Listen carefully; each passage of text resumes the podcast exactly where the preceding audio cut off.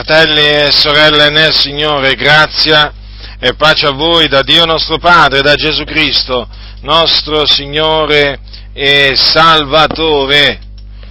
Oggi si sente spesso in mezzo alle comunità questa frase questa affermazione che viene fatta praticamente a quelli che si sono appena convertiti. Praticamente l'affermazione è questa, non devi rinunziare a niente della tua vecchia vita. Ormai questa affermazione è molto diffusa, è molto diffusa perché? Perché è molto diffusa la corruzione. È molto semplice il discorso essendo che la corruzione nelle chiese dilaga, è dilagante, anche questa affermazione naturalmente la si ritrova spesso sulla bocca dei, eh, dei pastori, o meglio di tanti pastori. Praticamente che cosa, che cosa vogliono dire al nuovo, nuovo convertito questi pastori? Tu non ti devi preoccupare subito lo tranquillizzano, lo tranquillizzano immediatamente.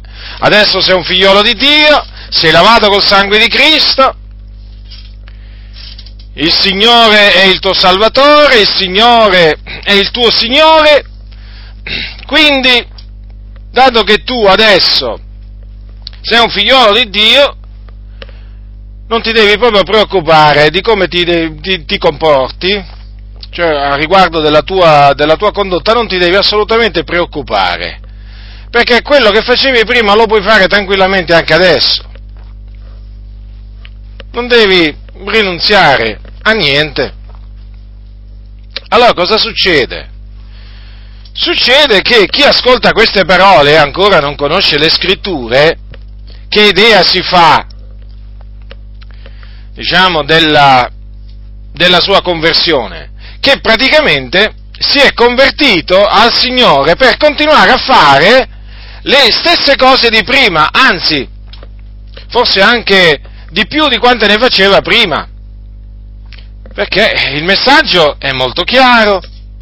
Quindi puoi continuare a parlare come parlavi prima, puoi continuare a vestirti come ti vestivi prima, puoi continuare a frequentare tutti i luoghi che frequentavi prima, come anche naturalmente tutte le persone che frequentavi prima, praticamente basta che vieni al culto, nella casa di Dio naturalmente, perché il locale di culto è la casa di Dio, e naturalmente basta che dai la decima e le offerte per l'opera per l'opera. Quale opera? L'opera di costruzione. L'opera di costruzione del locale di culto o dei locali di, di, culto della denominazione, perché poi c'è anche questo, perché praticamente poi le chiese si aiutano, mandano le circolari eh, per, affinché per esempio una chiesa dia denaro sollecitano denaro affinché appunto aiutino a costruire altri locali di culto, perché sapete il comandamento è andate e fate locali di culto per costoro. Eh? Non è più andate a ammaestrare tutti i popoli o fate discepoli di tutte le nazioni come traducono diverse Bibbie, no, pare di sia diventato andate e, e costruite locali di culto, quanti più ne potete costruire eh, che siano veramente i migliori, che siano i più comodi, che siano i più lussuosi possibili, ma andate e costruite veramente più locali di culto possibili. Chiaramente per costruire locali di culto ci vogliono soldi, eppure anche tanti, no? per costruire locali di culto appunto come li vogliono questi. E quindi è chiaro che basta che tu vai in queste, in queste, in queste comunità eh, dai la tua decima e i tuoi soldi, poi per il resto non ti devi assolutamente preoccupare perché puoi continuare a fare la vecchia, eh, la vecchia vita, se convivevi tranquillamente puoi continuare a convivere, perché voglio dire, se ti ami con la tua, con la tua donna, loro dicono, beh, continua, voglio dire, eh, continua così, vi volete bene, quindi continuate a convivere. Poi, naturalmente, ci sono tante anche altre, altre situazioni, naturalmente, ci sono le comunità che dicono tranquillamente sei omosessuale, non ti preoccupare, puoi continuare, puoi continuare a fare l'omosessuale perché l'omosessualità non è peccato, è una scelta di vita. Per cui comprendete bene che questo messaggio è un messaggio distruttivo, è un messaggio diabolico, è un messaggio che proprio viene dal diavolo, perché è l'opposto di quello che ordina di fare la parola dell'Iddio vivente e quindi Dio, perché la parola di Dio procede dalla bocca di Dio. Allora, cosa c'è scritto nella Bibbia? Come leggi che sta scritto, diceva Gesù? E allora noi facciamo la stessa domanda cosa sta scritto, che cosa sta scritto in questo libro sacro che si chiama la Bibbia. Eh? Che cosa c'è scritto? C'è scritto quanto segue. Capitolo 2 dell'epistola di Paolo a Tito. Capitolo 2, vediamo un po' se devi rinunciare a qualche cosa o se non devi rinunciare proprio a nulla, eh? Adesso lo vediamo cosa dice la Sacra Scrittura, adesso lo vedremo. Capitolo 2 dal versetto 11, alcuni versetti. Poiché la grazia di Dio, dice l'Apostolo Paolo, salutare per tutti gli uomini è apparsa e ci ammaestra a rinunziare all'impietà e alle mondane concupiscenze per vivere in questo mondo temperatamente giustamente e piamente, aspettando la beata speranza e l'apparizione della gloria del nostro grande Dio e Salvatore Cristo Gesù, il quale ha dato se stesso per noi affin di riscattarci da ogni iniquità e di purificarsi un popolo suo proprio zelante nelle opere buone. Proseguo, insegna queste cose ed esorta e riprendi con ogni autorità, niuno ti sprezzi. Vedete? Insegna queste cose. Lo ripeto, questo è un comandamento dato da Paolo a Tito, che era un uomo di Dio. Insegna queste cose. E tra queste cose, appunto, ci sono queste parole che vi ho appena menzionato. La grazia di Dio, salutare per tutti gli uomini, è apparsa e ci ammaestra a rinunziare all'empietà e alle mondane concupiscenze. Ora, la grazia di Dio è apparsa, certo perché la grazia di Dio è venuta tramite Gesù Cristo. La legge è venuta tramite Mosè, eh, ma la grazia è venuta tramite Gesù Cristo. È apparsa, appunto, si è manifestata tramite Gesù Cristo. Ed è chiamata la grazia di Dio salutare per tutti gli uomini, perché chiaramente la grazia di Dio è potente a salvare tutti, è in grado di salvare tutti gli uomini, appunto perché è la grazia di Dio. Ma non tutti gli uomini vengono salvati da Dio, ma solo una parte. Per quale ragione? Se la grazia di Dio è chiamata così, proprio è definita così, salutare per tutti gli uomini, come mai appunto, come mai appunto non salva tutti gli uomini? La risposta a questa domanda sta nelle parole che Dio disse a Mosè. Io farò grazia a chi vorrò far grazia. E dunque noi, fratelli nel Signore, che abbiamo ricevuto grazia da Dio, dobbiamo tenere bene a mente che abbiamo ricevuto grazia perché a Dio è piaciuto farci grazia. perché Dio ha voluto farci grazia. Non siamo noi che abbiamo voluto essere graziati, ma è Dio che ha voluto graziarci, farci grazia. Noi non siamo gente fortunata, noi siamo gente graziata perché eravamo dei condannati, ma il Signore ci ha fatto grazia. Una volta una sorella ci disse, voi siete fortunati. No, gli dissi sorella, noi non siamo fortunati, noi siamo graziati. Perché c'è ancora questa espressione che taluni usano in mezzo alla Chiesa, eh? chiaramente retaggio della vecchia vita, tanto appunto per essere in tema, per rimanere in tema, eh? appunto, ah, sono fortunato, che fortuna!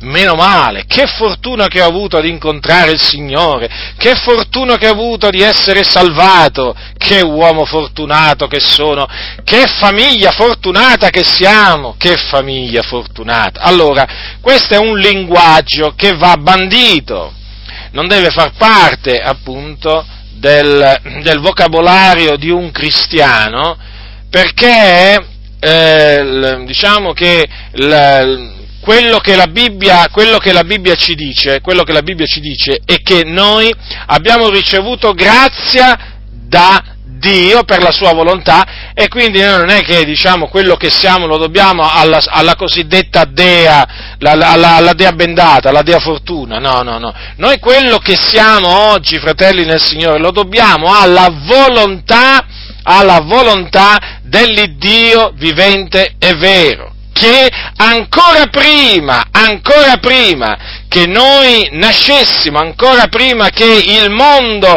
venisse all'esistenza, voglio dire ancora prima, eh, sapete cosa significa ancora prima? È un'espressione, è un'espressione molto forte, ma rifletteteci, cioè praticamente ancora prima che tutto esistesse, cioè ancora non esisteva niente, eh, quando, il Signore, quando il Signore ha deciso di farci grazia, di avere pietà di noi. Considerate un po' voi il proponimento, il pro, questo proponimento di Dio a quando risale, eh? il proponimento di farci grazia. E quindi voglio dire, come si può pensare che appunto quello che noi oggi abbiamo ricevuto, appunto lo dobbiamo alla nostra, alla nostra volontà o alla fortuna? Noi quindi siamo grati al Signore perché ha voluto farci grazie, siamo veramente felici nel Signore, siamo grati a Lui, a Lui diamo tutta la gloria perché Egli ne è degno,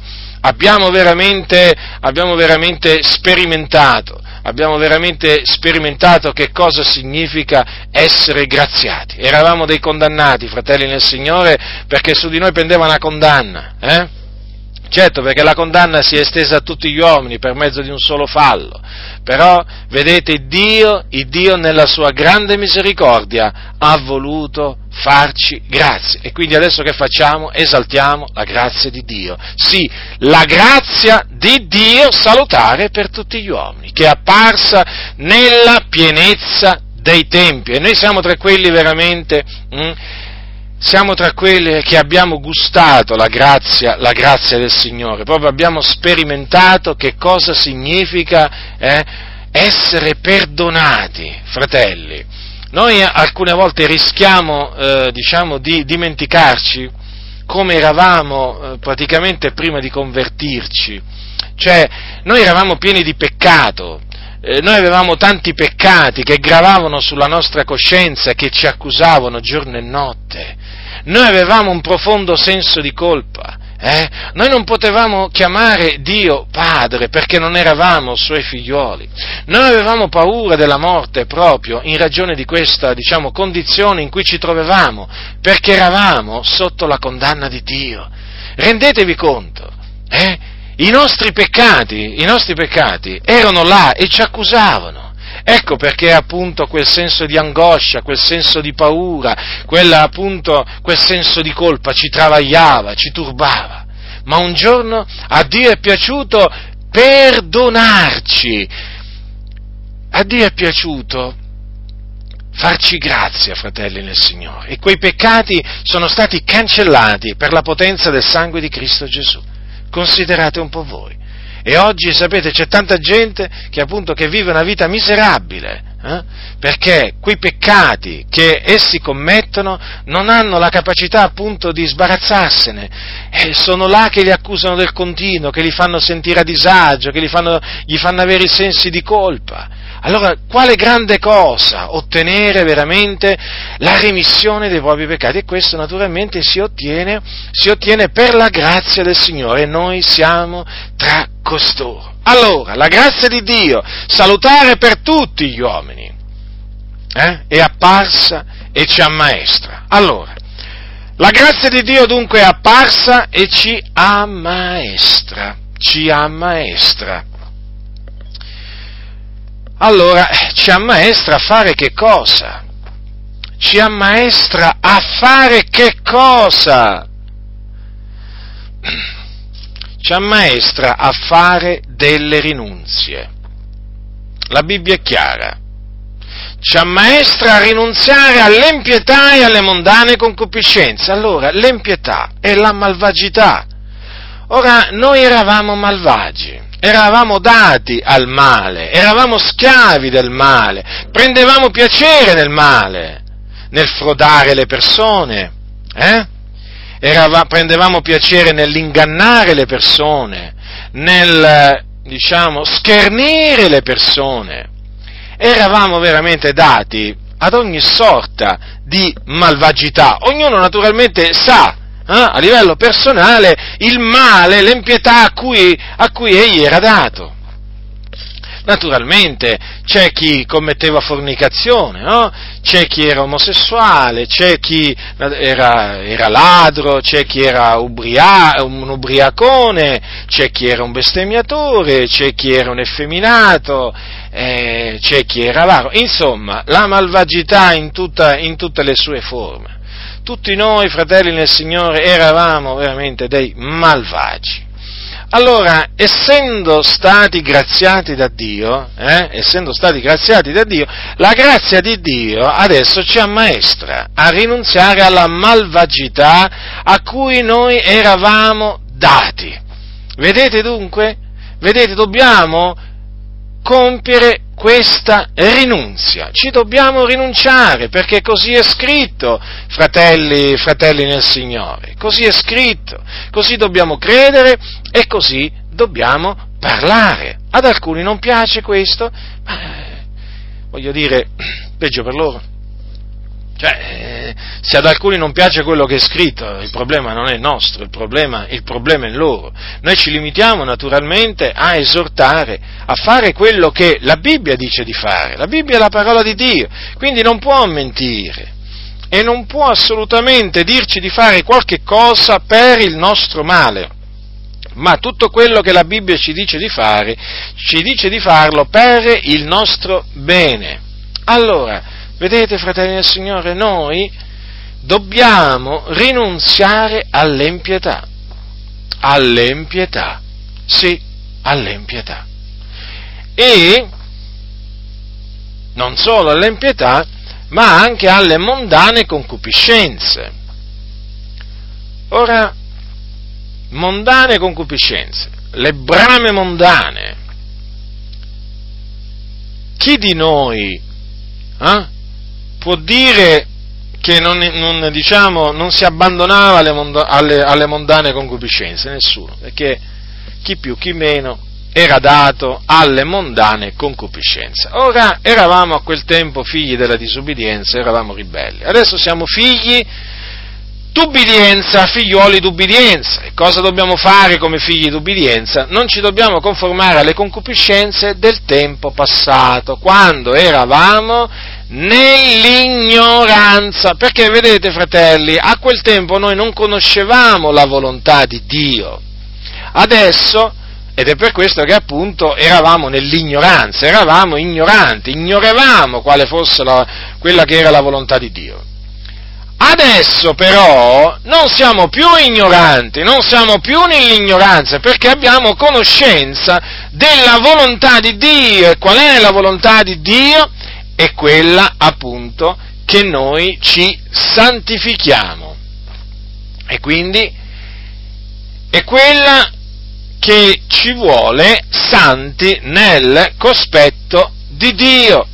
E per essere santi nel cospetto di Dio, per avere una condotta santa, appunto dobbiamo rinunziare alla malvagità eh, e poi naturalmente alle concupiscenze mondane, che sono anche chiamate concupiscenze del tempo passato, cioè il tempo naturalmente del tempo in cui noi vivevamo sotto la potestà delle tenebre, appunto quando eravamo proprio nell'ignoranza. Ecco, sono chiamate così, fratelli del Signore, le mondane concupiscenze. Ma queste mondane concupiscenze praticamente in che cosa consistono? In che cosa consistono? Nei divertimenti, nei piaceri della vita. Quanti divertimenti, quanti piaceri della vita esistono? Eh? ma divertimenti ne esistono veramente tantissimi. Certo, ci sono quelli più conosciuti, quelli meno conosciuti. Andare al cinema, al teatro, a ballare, eh? al mare, a mettersi mezzi nudi, sono tutti divertimenti. Andare al Luna Park, eh? a fare che cosa al Luna Park? Eh? Andare sulle montagne russe, a fare che cosa? A prendersi un po' di paura, vanità delle vanità, o per esempio, eh, sempre in tema di Luna Park, no? perché ci sono certi pastori veramente che addirittura fanno i complimenti a Luna Park della loro, della loro città, pensate un po' voi, eh? chissà quante volte ci sono andati con la comunità. Sì, vabbè, voglio dire, ci sono comunità che vanno ai Luna Park, eh? ormai chiaramente questo fa parte della follia, della, dell'ordinaria follia delle comunità, si vanno ai Luna Park, anche ai, mm, diciamo, ai parchi acquatici, addirittura d'estate ci sono comunità eh, che annullano per esempio la riunione, la riunione di culto a un determinato orario perché organizzano, eh, diciamo, eh, organizzano appunto di andare tutti assieme al parco acquatico a divertirsi. Ecco, vedete, poi naturalmente c'è il circo, ma quante ce ne sono di, di divertimenti? Ma quanti ce ne sono? Cioè, voglio dire, io cito questi, ma eh, voglio dire, il mondo è pieno di, di, mondane, di mondane, concupiscenza, no? Sono, a, a, proposito, c'è pure il teatro, ci sono, ci sono pastori che dal, pulpo, dal, pulpito dicono che vanno a teatro, a teatro, sì, sì, sì, sì, sì, vanno a vedere Shakespeare, vanno a vedere le opere di Shakespeare eh, o di altri, diciamo, eh, famosi, no? Eh, diciamo, eh, appunto autori come, come Shakespeare, no? spettacoli ideati da uomini come Shakespeare e altri, a loro diciamo piace, piace la vita, no? Piace la vita, dicono la vita è bella, fratello, la vita è bella e quindi la dobbiamo godere, ce la dobbiamo godere, il Signore ci ha dato questa di vita, fratello, che fai? Rinunzi a queste cose, ma chi te lo fa fare? Rinunziare a tutte veramente queste cose, no? E chiaramente eh, queste cose sono tutte cose che alla fine cosa fanno? Alla fine soffocano la parola di Dio. Hm?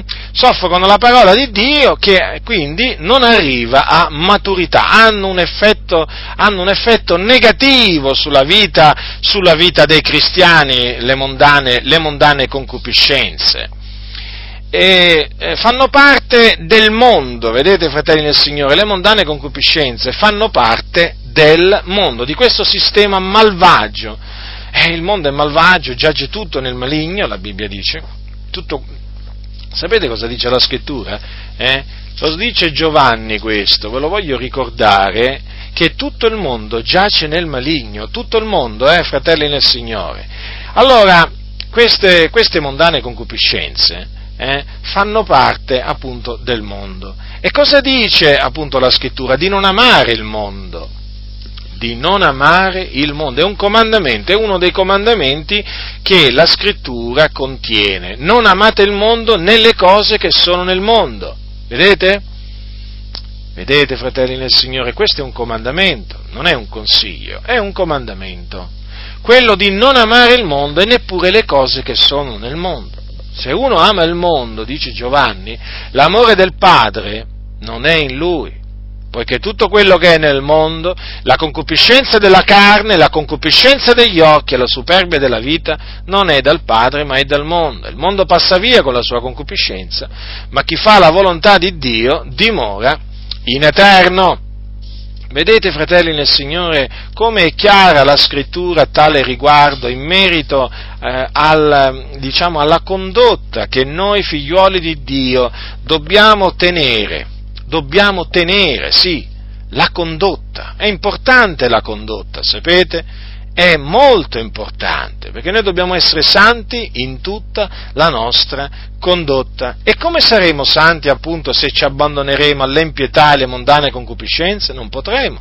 Non potremo far vedere al mondo che siamo santi, faremo vedere al mondo che siamo mondani se non rinunziamo all'empietà e alle mondane concupiscenze, gli dimostreremo eh, che empi eravamo prima e empi siamo rimasti, mondani eravamo prima e mondani siamo rimasti. È questo che vogliamo far vedere al mondo? Eh? È questo che noi vogliamo dimostrare al mondo? Eh?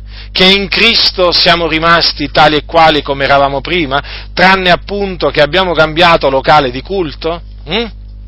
Eh? È proprio è questo? Io credo che molti è questo che vogliono far vedere. Sì, infatti non si curano della loro condotta, non badano a loro stessi.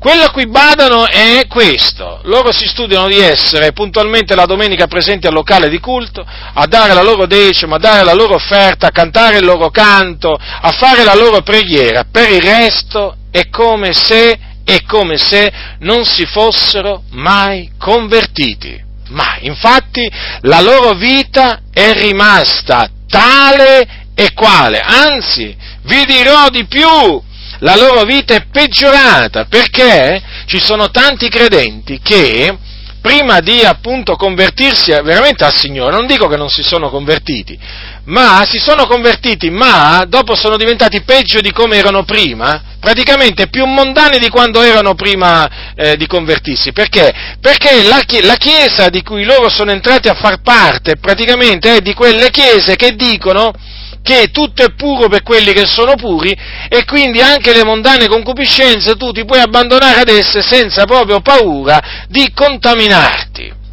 E quindi, e quindi ci sono tanti fratelli e anche tante sorelle che col tempo sono diventati peggiori, peggiori di prima, certo, perché? Perché il pastore non predica la santificazione, non predica la rinunzia all'empietà, non predica la rinunzia alle mondane concupiscenze. E che cosa predica allora?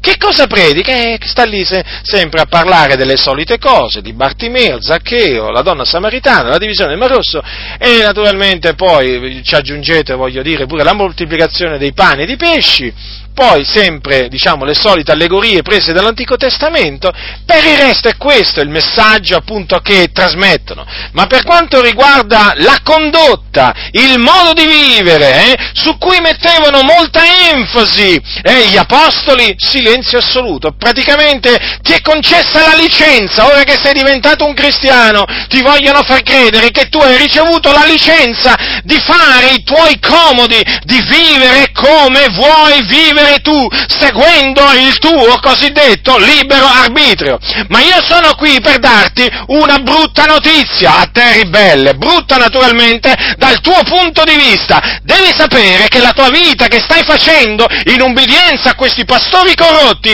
è una vita in ribellione ai comandamenti del Signore e quindi l'ira di Dio si manifesta anche contro di te, perché per queste cose che l'ira di Dio viene sugli uomini ribelli, dice la Sacra Scrittura, e quindi non ti illudere, ti sei già abbastanza illuso, sappilo, se tu persisti, persisti in queste cose malvagie, l'ira di Dio ti raggiungerà, perché dice l'Apostolo Paolo che l'ira di Dio si rivela, si rivela dal cielo, cielo contro ogni empietà, on, contro ogni empietà, bada bene, non solamente contro alcune forme di empietà, ma contro ogni empietà. Hai capito? Cosa significa questo? Che se pensi che da cristiano puoi continuare a rubare, l'ira di Dio ti raggiungerà. Se pensi che da cristiano puoi ingannare il tuo prossimo, sfruttare il tuo prossimo, approfittare del tuo prossimo, sappi che l'ira di Dio ti raggiungerà. Quando meno te l'aspetti, ma ti raggiungerà. e ti farà pagare, e ti farà pagare tutti i debiti che tu contrai volontariamente nel cospetto dell'Iddio vivente e vero. Questo lo devi sapere, perché non ti devi illudere. Eh? Io non voglio che tu ti illuda, come invece vogliono eh, i pastori corrotti. Io te lo dico con ogni franchezza, se tu pensi da cristiano di poter continuare ad andarti a divertire, eh, a goderti la vita come facevi prima, eh, ma tu cosa pensi? Che il Signore prenderà piacere in questa tua condotta? No! Ma ti giudicherà, ti castigherà, ti punirà! È una brutta notizia per te, lo capisco. Ma devi sapere questo, questo è quello che dice la Sacra Scrittura. Non è piacevole ascoltare questo, lo so, non fa parte delle cose piacevoli eh, che appunto eh, tu e tanti altri volete sentire, ma fa parte del consiglio di Dio, fa parte di quelle cose utili alla Chiesa di Dio e quindi se le devo dire per il tuo bene, prima che sia troppo tardi. Perché la Bibbia dice se vivete secondo la carne, eh? Che cosa succederà? Voi morrete. Eh? Sai cosa sta succedendo? Eh? Che vivendo secondo la carne tu ti sei ridotto ad essere un moribondo. Hai nome di vivere, ma sei morto. E a questa morte spirituale hanno contribuito i tuoi cari pastori, i tuoi cari conduttori, eh? che invece di esortarti a santità, eh? cosa hanno fatto? Ti hanno esortato a empietà dando peraltro loro stessi l'esempio di empietà, perché dal pulpito, ve lo ricordo, dietro il pulpito, molti sono empi. Empi! Talvolta gente che non si è mai convertita, gente mai rigenerata gente che ha fatto, ha fatto, finta di convertirsi e non è difficile fare finta di convertirsi, non è difficile fare finta di essere dei convertiti. Io, io racconto sempre questo, fu una cosa che veramente mi lasciò, mi lasciò veramente sbigottito e anche mi fece molto indignare. Io per, molti, per molto tempo da giovane ho frequentato una comunità e mm, andavo là con i miei genitori ed ero perduto, fratelli, ero perduto, ero un peccatore, fossi morto in quella situazione sarei andato appunto all'inferno e io lo sentivo di essere perduto, io sentivo che Dio mi chiamava al ravvedimento e naturalmente a fare frutti poi degni del ravvedimento. Quando è arrivato il giorno, per la grazia di Dio, che io mi sono ravveduto e ho creduto nel Signore Gesù Cristo, è chiaro che lì c'è stato un cambiamento nella mia vita e ringrazio Dio per questo. E, e il cambiamento l'hanno visto tutti. E come se lo hanno visto? D'altronde, quando uno passa dalle tenebre alla luce, per forza di cosa si deve vedere, eh? E allora cos'è successo un giorno? Me lo ricordo ancora, quel giorno c'era un cosiddetto fratello, eh? che naturalmente da tanto tempo poi in comunità cantava, insomma, ma, ma boh, io avevo pensato che fosse un fratello, era battezzato in acqua, tutto, tutto, diciamo, pareva tutto regolare. Un giorno cosa mi fa? Cosa mi dice? Dopo che mi sono convertito, eh, naturalmente, perché chiaramente, vedendo il mio zelo, vedendo il mio zelo era rimasto stupefatto. E siccome che un giorno mi ha sentito dire che io ero un peccatore, schiavo del peccato ed ero perduto e stavo andando all'inferno, si è, si è meravigliato e mi ha detto, ma cosa dici? Ma dai, mi ha detto, ma tu eri convertito. Ah, gli ho detto, come convertito? Io convertito. Io non ero convertito. Io ero perduto. Che stai dicendo? Io ho detto. Beh, ma tu cantavi, pregavi. Eh, gli ho detto, che significa? Ma che significa? Io ero perduto, schiavo, schiavo dei peccati, stavo andando all'inferno. E insistette.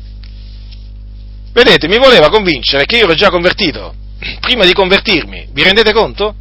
Ma vi rendete conto? Che cosa, che cosa veramente hanno dovuto sentire le mie orecchie? Ma io gli ho risposto subito. Gli ho risposto subito, e anche, anche in una certa maniera un po' stizzito. Perché veramente ho detto, ma se questo pensava che, perché dopo dentro di me ho cominciato a riflettere, considerate, eh, avevo 19-20 anni, perché dopo ho cominciato a, riflettere, ho detto, ma è così facile allora veramente apparire, apparire convertiti qua? Basta che, un, basta che, canti un, cantico, ti fai vedere agli occhi chiusi in comunità mentre preghi, eh?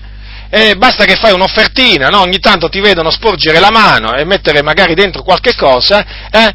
e insomma ti vedono frequentare la riunione dei giovani, o che ne so io, ti vedono andare al campeggio, o che altro ancora, qualche cosa d'altro, insomma, e già, pensano che tu sei convertito. Ho detto, ma è veramente facile oggi veramente spacciarsi per convertiti allora? Guarda qua che gente che esiste nelle comunità che non riescono a capire chi è convertito e chi non è convertito. Allora è chiaro, è chiaro, che in questa, maniera, in questa maniera è molto facile ingannare i fratelli. E ci sono oggi nelle comunità tanti falsi convertiti, sanno come praticamente presentare, no? Perché oramai, vedete, fratelli del Signore, dobbiamo, dobbiamo parlare con ogni franchezza, oramai le testimonianze le sentono, eh? Sanno quali sono le parole da ripetere, no? poi durante il, il, tempo delle testimonianze, sanno, diciamo, come presentare la cosa, sanno le parole esatte da dire, le sanno, le sanno tutti oramai in comunità, le sanno tutti. E allora che cosa ci vuole per un giovane che vuole far piacere alla mamma, al papà o anche al pastore? No? Che cosa ci vuole a fingere una conversione? Basta che alza la mano, vuoi accettare Gesù? Alza la mano poi vieni avanti, reciti, ti fanno recitare una preghiera, una preghiera, ecco tu sei convertito, sei salvato, capito? Sapete quanti ce ne sono di questi che hanno alzato la mano e hanno recitato la preghiera che non si sono mai convertiti? Poi li hanno battezzati naturalmente eh, e non si erano mai convertiti, tra cui anche pastori. Pastori, certo, ma infatti è evidente, no? Che ci sono anche falsi convertiti che predicano, predicano dai pulpiti, i falsi fratelli, ricordatevi, certo non vi vengono a dire che sono dei falsi fratelli, eh? lo dovete scoprire voi, eh? eh certo, è evidente, li dovete riconoscere voi, ma esistono, esistono, esistono. E eh, una delle maniere, eh, diciamo, in cui si riconoscono i falsi fratelli è che veramente nella loro vita non c'è stato mai un cambiamento mai un cambiamento. La Bibbia dice se dunque uno è in Cristo, egli è una nuova creatura. Le cose vecchie sono passate, co- badate cosa c'è scritto, le cose vecchie sono passate, non dice che sono rimaste, le cose vecchie sono passate. E allora? Le cose vecchie sono passate, ecco, sono diventate nuove. Ecco. Allora, è facile dire, no? Ho accettato Gesù, eh? Eh, Gesù ha riempito il mio cuore, sì ma attenzione, queste sono parole che chiunque è capace a dire, chiunque. Bisogna vedere se quella persona è realmente una nuova creatura, eh? Perché se dunque uno è in Cristo, e quindi se uno è un cristiano, un discepolo di Cristo, è una nuova creatura, non può essere, non può continuare a essere una vecchia creatura. È una nuova creatura. Le cose vecchie sono passate, ecco, sono diventate nuove. Quindi, le cose vecchie devono essere passate, fratelli del Signore. Chi praticava la magia non è che può continuare a praticare la magia, eh? quella è impietà. Chi praticava l'astrologia, eh? che continua a praticare l'astrologia, cose abominevoli nel cospetto del Signore. Eh? Chi era omosessuale non può continuare ad essere omosessuale. È evidente questo, perché l'omosessualità è peccato, in abominio al Signore. E poi naturalmente parliamo appunto chi fornicava, chi rubava, chi mentiva, per esempio appunto con quanta facilità dicevamo le menzogne, no? tutti noi prima di convertirci, anche questo. Eh? Prima si mentiva, adesso si deve dire solo la verità dire le menzogne è una forma di empietà ed anche a questo si deve rinunziare, già anche a questo. Chi percuoteva la propria moglie, chi percuoteva la propria moglie, eh, o la maltrattava, deve smettere di percuotere la propria moglie e di maltrattarla, ma la deve amare, come Cristo ha amato e ama, naturalmente, la Chiesa.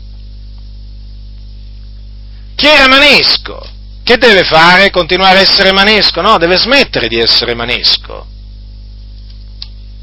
E potrei continuare, fratelli nel Signore, ma potrei veramente continuare facendo una lunga lista. Chi per esempio Facciamo un altro esempio. Chi prendeva piacere a schernire, per esempio, i carabinieri? Perché dico questo?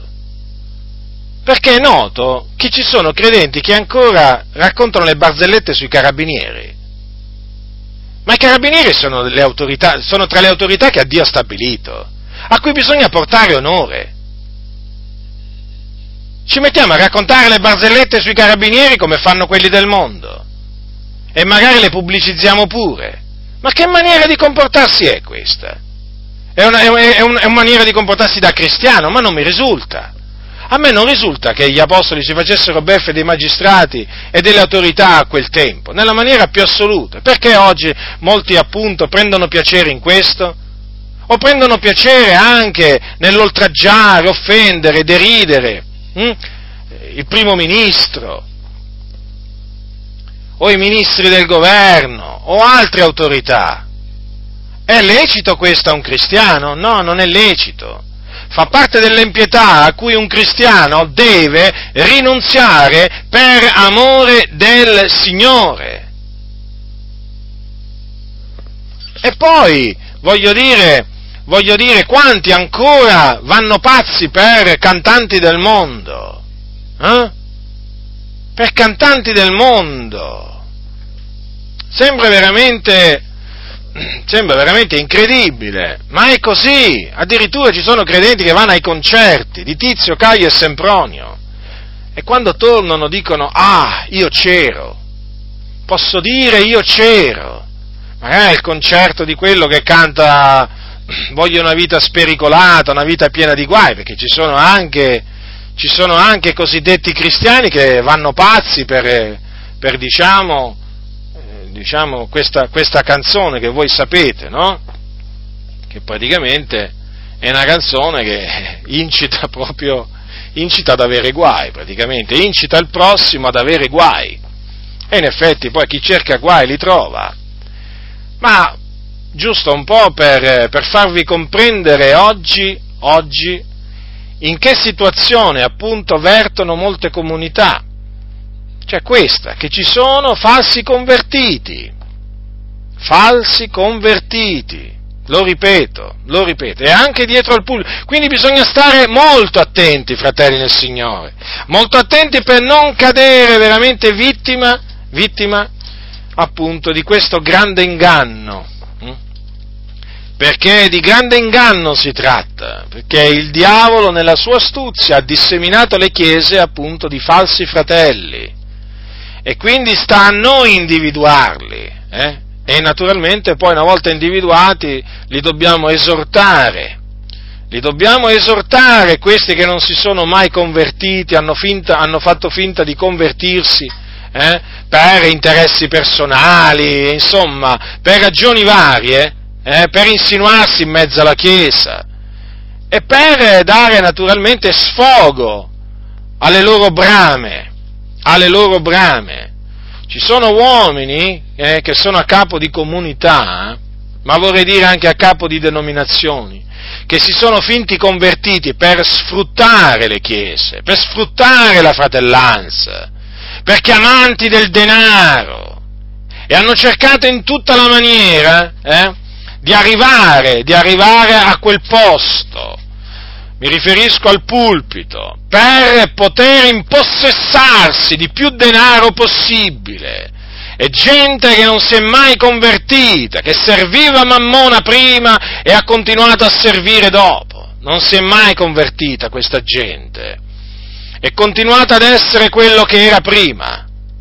Gente spietata, gente senza amore per il bene, senza amore per la verità e quindi senza amore per il popolo di Dio. Eppure sono in mezzo alle chiese che predicano, che insegnano, dicono loro. Ma il loro grande desiderio, il loro grande obiettivo è sfruttare la Chiesa, fare soldi, diventare famosi. E quindi della parola di Dio non gli interessa niente, della dottrina di Dio neppure. Questa è la ragione perché noi veniamo scherniti da questa gente corrotta. Perché noi ci siamo veramente convertiti al Signore e noi vogliamo che il popolo di Dio abbia una condotta santa, una condotta retta, una condotta giusta che onori Dio. Cioè noi vogliamo che i santi camminino in maniera degna del Signore. Alcuni veramente non hanno compreso che cosa significa essere stati salvati o essere stati convertiti perché la conversione viene da Dio. Noi siamo stati convertiti da Dio. Ricordatevelo sempre questo, fratelli nel Signore. Alcuni pensano, faccio un esempio, ci sono quelli che ti fanno credere, pastori corrotti che ti fanno credere, eh, che se prima recitavi il rosario lo puoi continuare a recitare, che se prima ti, ti diciamo, ehm, eh, veneravi, veneravi le, le statue, eh, questo lo puoi continuare a fare. Ti praticamente ti fanno capire che tu puoi continuare ad essere cattolico, cattolico romano, puoi continuare a vivere come vive qualsiasi cattolico romano, dopo che tu, diciamo, sei stato salvato, perché tanto siamo tutti fratelli. Mm? Tanto loro dicono Gesù guarda il cuore, Gesù non guarda quello a cui guarda l'uomo, quindi Gesù non guarda se tu ti prostri davanti a un crocifisso eh, con una figura di uomo appesa che lo rappresenta, no, Gesù non guarda queste cose, queste sono pagliuzze, non ci fare caso, e Gesù non guarda neppure se tu reciti l'Ave Maria, e cosa vuoi che sia recitare l'Ave Maria, peraltro ti rivolgi a sua madre, quindi, eh, voglio dire, e non facciamola così grave questa cosa. Eh, vuoi dire, ti vai a confessare al prete? E beh, ogni tanto ci puoi pure andare, ma tanto voglio dire, che male c'è? Eh, voglio dire, alla fin fine una buona parola te la dà il prete. Poi che altro? Ti metti ad adorare, diciamo, l'ostia nell'ostensorio? Eh? E che male c'è? Eh, stiamo a guardare a queste inizie stiamo a guardare a queste pagliuzze, è ora di smettere di guardare a queste pagliuzze. Il Signore non guarda queste cose qua. Ah, non guarda queste cose qua, che cosa guarda? A che cosa guarda il Signore? Hm? Il Signore guarda queste cose.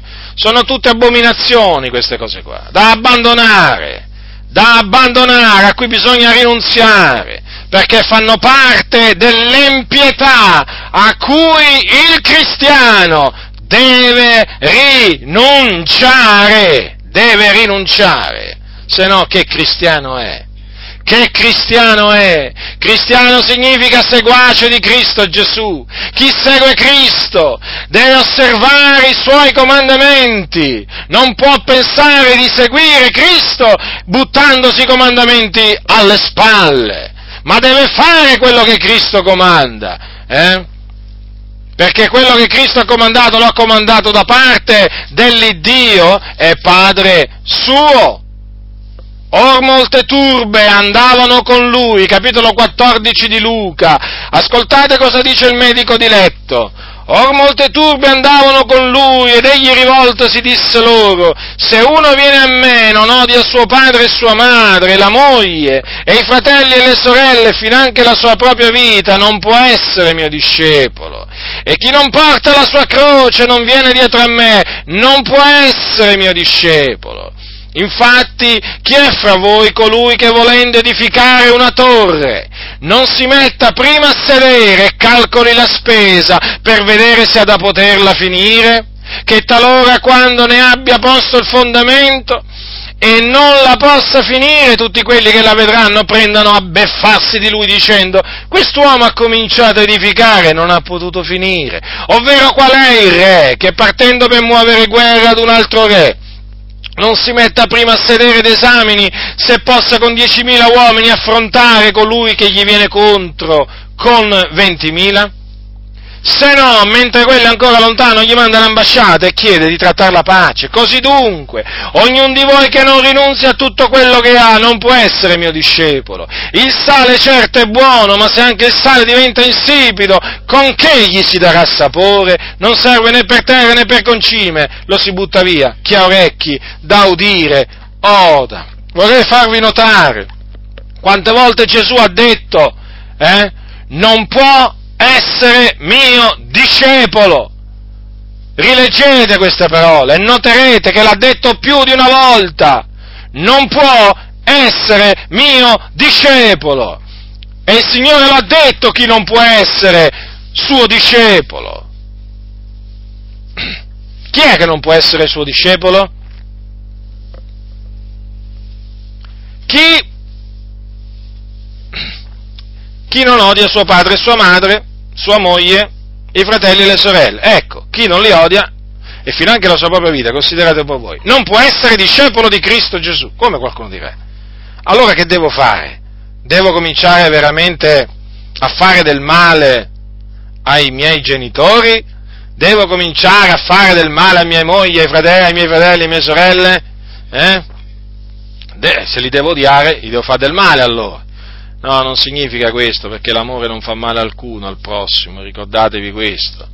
Significa questo, Gesù l'ha spiegato al capitolo 10 di Matteo, chi ama padre o madre più di me non è degno di me. Chi ama figliolo o figliola più di me non è degno di me. E chi non prende la sua croce e non viene dietro a me non è degno di me. Quindi quel non può essere mio discepolo significa, eh, non è degno appunto del mio nome, non è degno appunto di Cristo Gesù.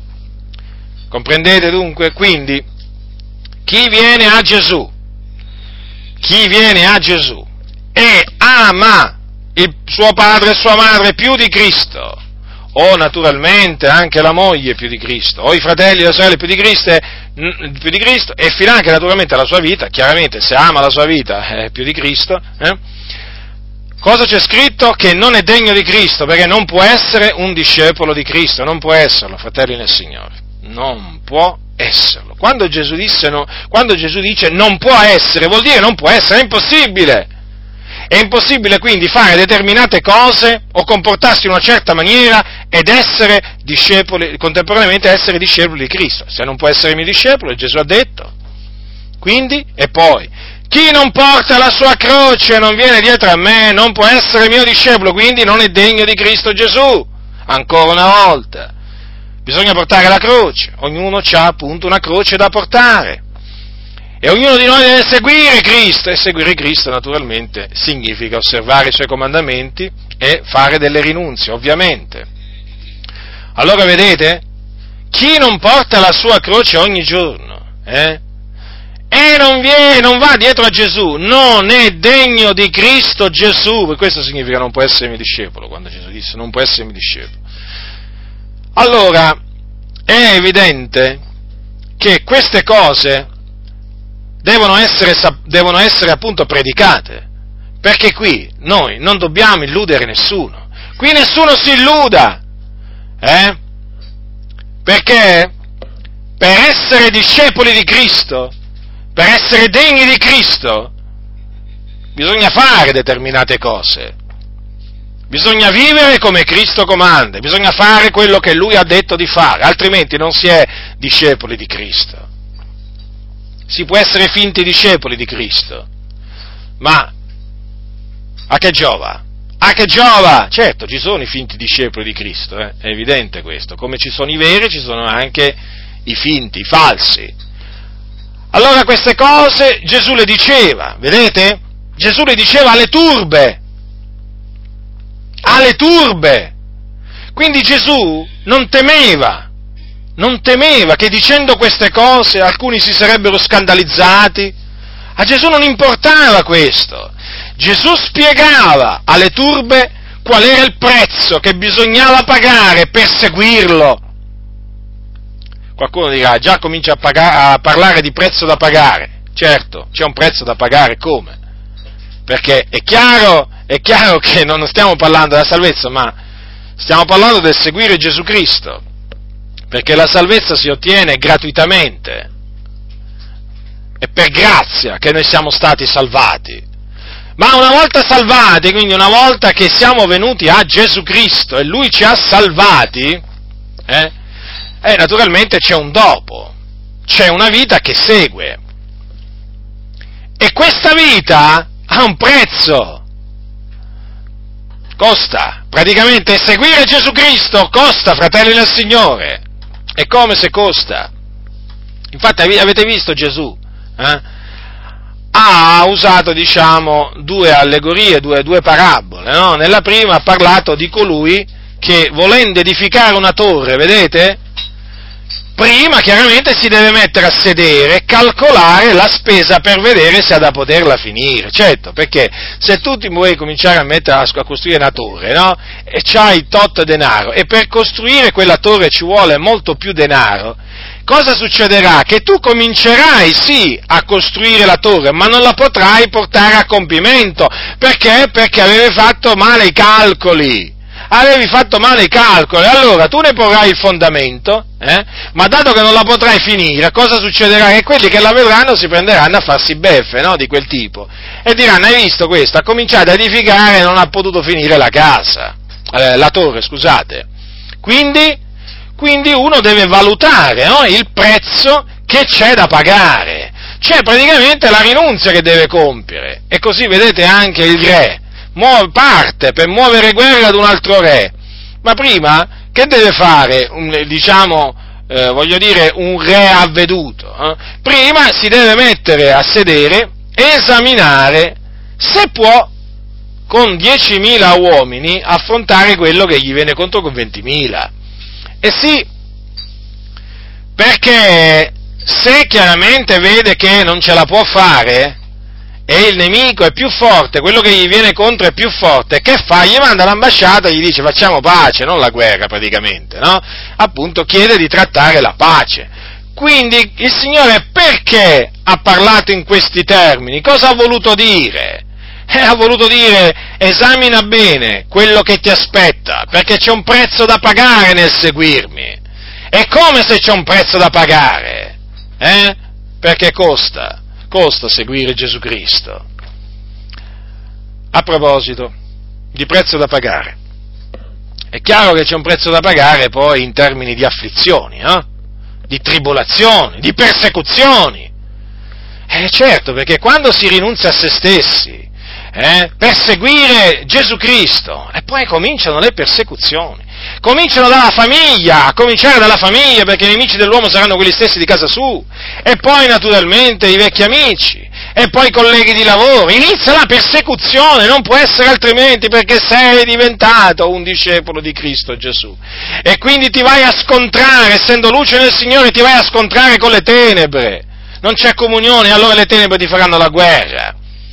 E stavo dicendo, a proposito di prezzo da pagare, avete potuto naturalmente ascoltare tempo addietro nel video che abbiamo messo che Francesco Toppi, l'ex presidente dell'Assemblea di Dio in Italia, ha detto praticamente a una domanda di un giornalista durante un programma, diciamo, alla televisione di molti anni fa, comunque è rimasto, per cui voglio dire tutti possono vederlo e ascoltarlo. Eh?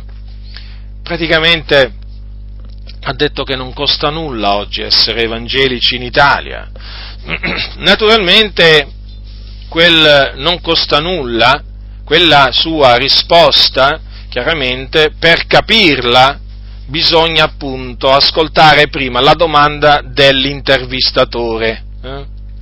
E naturalmente l'intervistatore ha, una, una, ha fatto una domanda che riguardava, che riguardava diciamo, il prezzo in termini, hm, il costo, diciamo, in termini di persecuzione, di discriminazione oggigiorno in Italia. Ecco, perché naturalmente il discorso verteva sulla persecuzione che i pentecostali, non solo i pentecostali naturalmente, durante il regime fascista dovettero subire per opera appunto del, eh, diciamo, del governo fascista.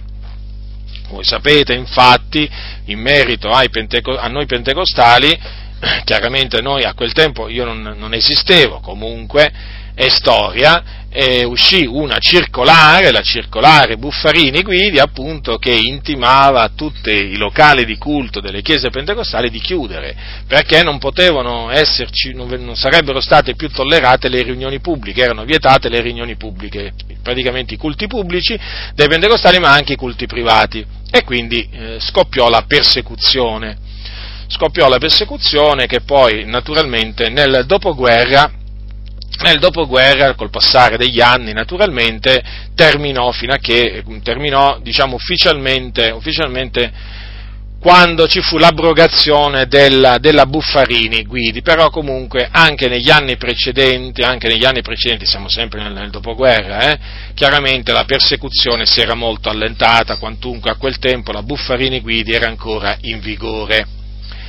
Eh, le autorità diciamo, diventarono, diventarono diciamo, clementi verso, verso i pentecostali, diciamo più tolleranti però comunque sia ci furono sempre dei casi di vessazioni, di discriminazioni, di persecuzioni, è chiaro perché ancora c'era la Buffarini Guidi, che se non ricordo male fu abolita nel 1955, comunque. Eh, allora, quello che, voglio, quello che io voglio rimarcare a proposito di queste parole di Francesco Toppi, dato che le ha dette pubblicamente, eh, naturalmente è, è, che queste parole sono folli, mostrano appunto veramente una, una follia, perché dire che oggi non costa niente eh, essere evangelici in Italia eh, significa proprio ribaltare, sovvertire tutto il consiglio di Dio è come se oggi non ci fosse un prezzo da pagare no, per noi discepoli di Cristo in questa nazione, nonostante, voglio dire, eh, cioè dopo che diciamo, è stata sancita la libertà religiosa anche per tutte le minoranze e così via, eh, è come dire che appunto adesso che non c'è più la persecuzione fascista non c'è più un prezzo da pagare, ma nella maniera più assoluta non è così, fratelli, perché il cristiano eh, avrà sempre un prezzo da pagare costerà sempre essere seguaci di Cristo,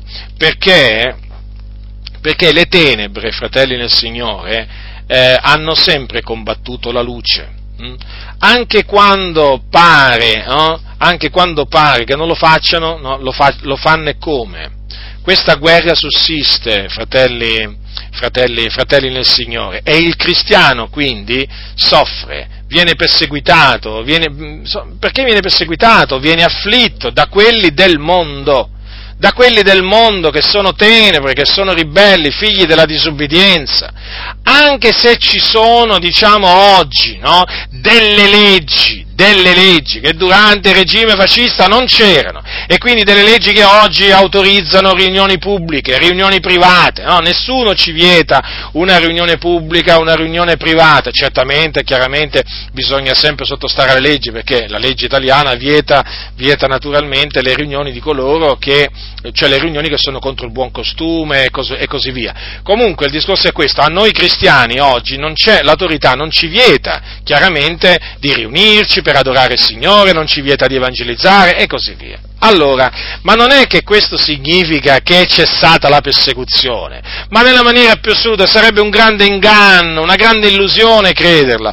Perché? Perché la persecuzione nei confronti dei cristiani sussiste sia sotto un regime fascista che emana, diciamo, una circolare come quella di Buffarini Guidi, e sia sotto un regime, diciamo, eh, democratico un, come, quello, come quello di oggi. La persecuzione fa parte della vita del cristiano in ogni tempo, in ogni nazione, anche se c'è la cosiddetta libertà religiosa, ma il cristiano avrà tribolazione, avrà sofferenze, e come se l'avrà? Perché?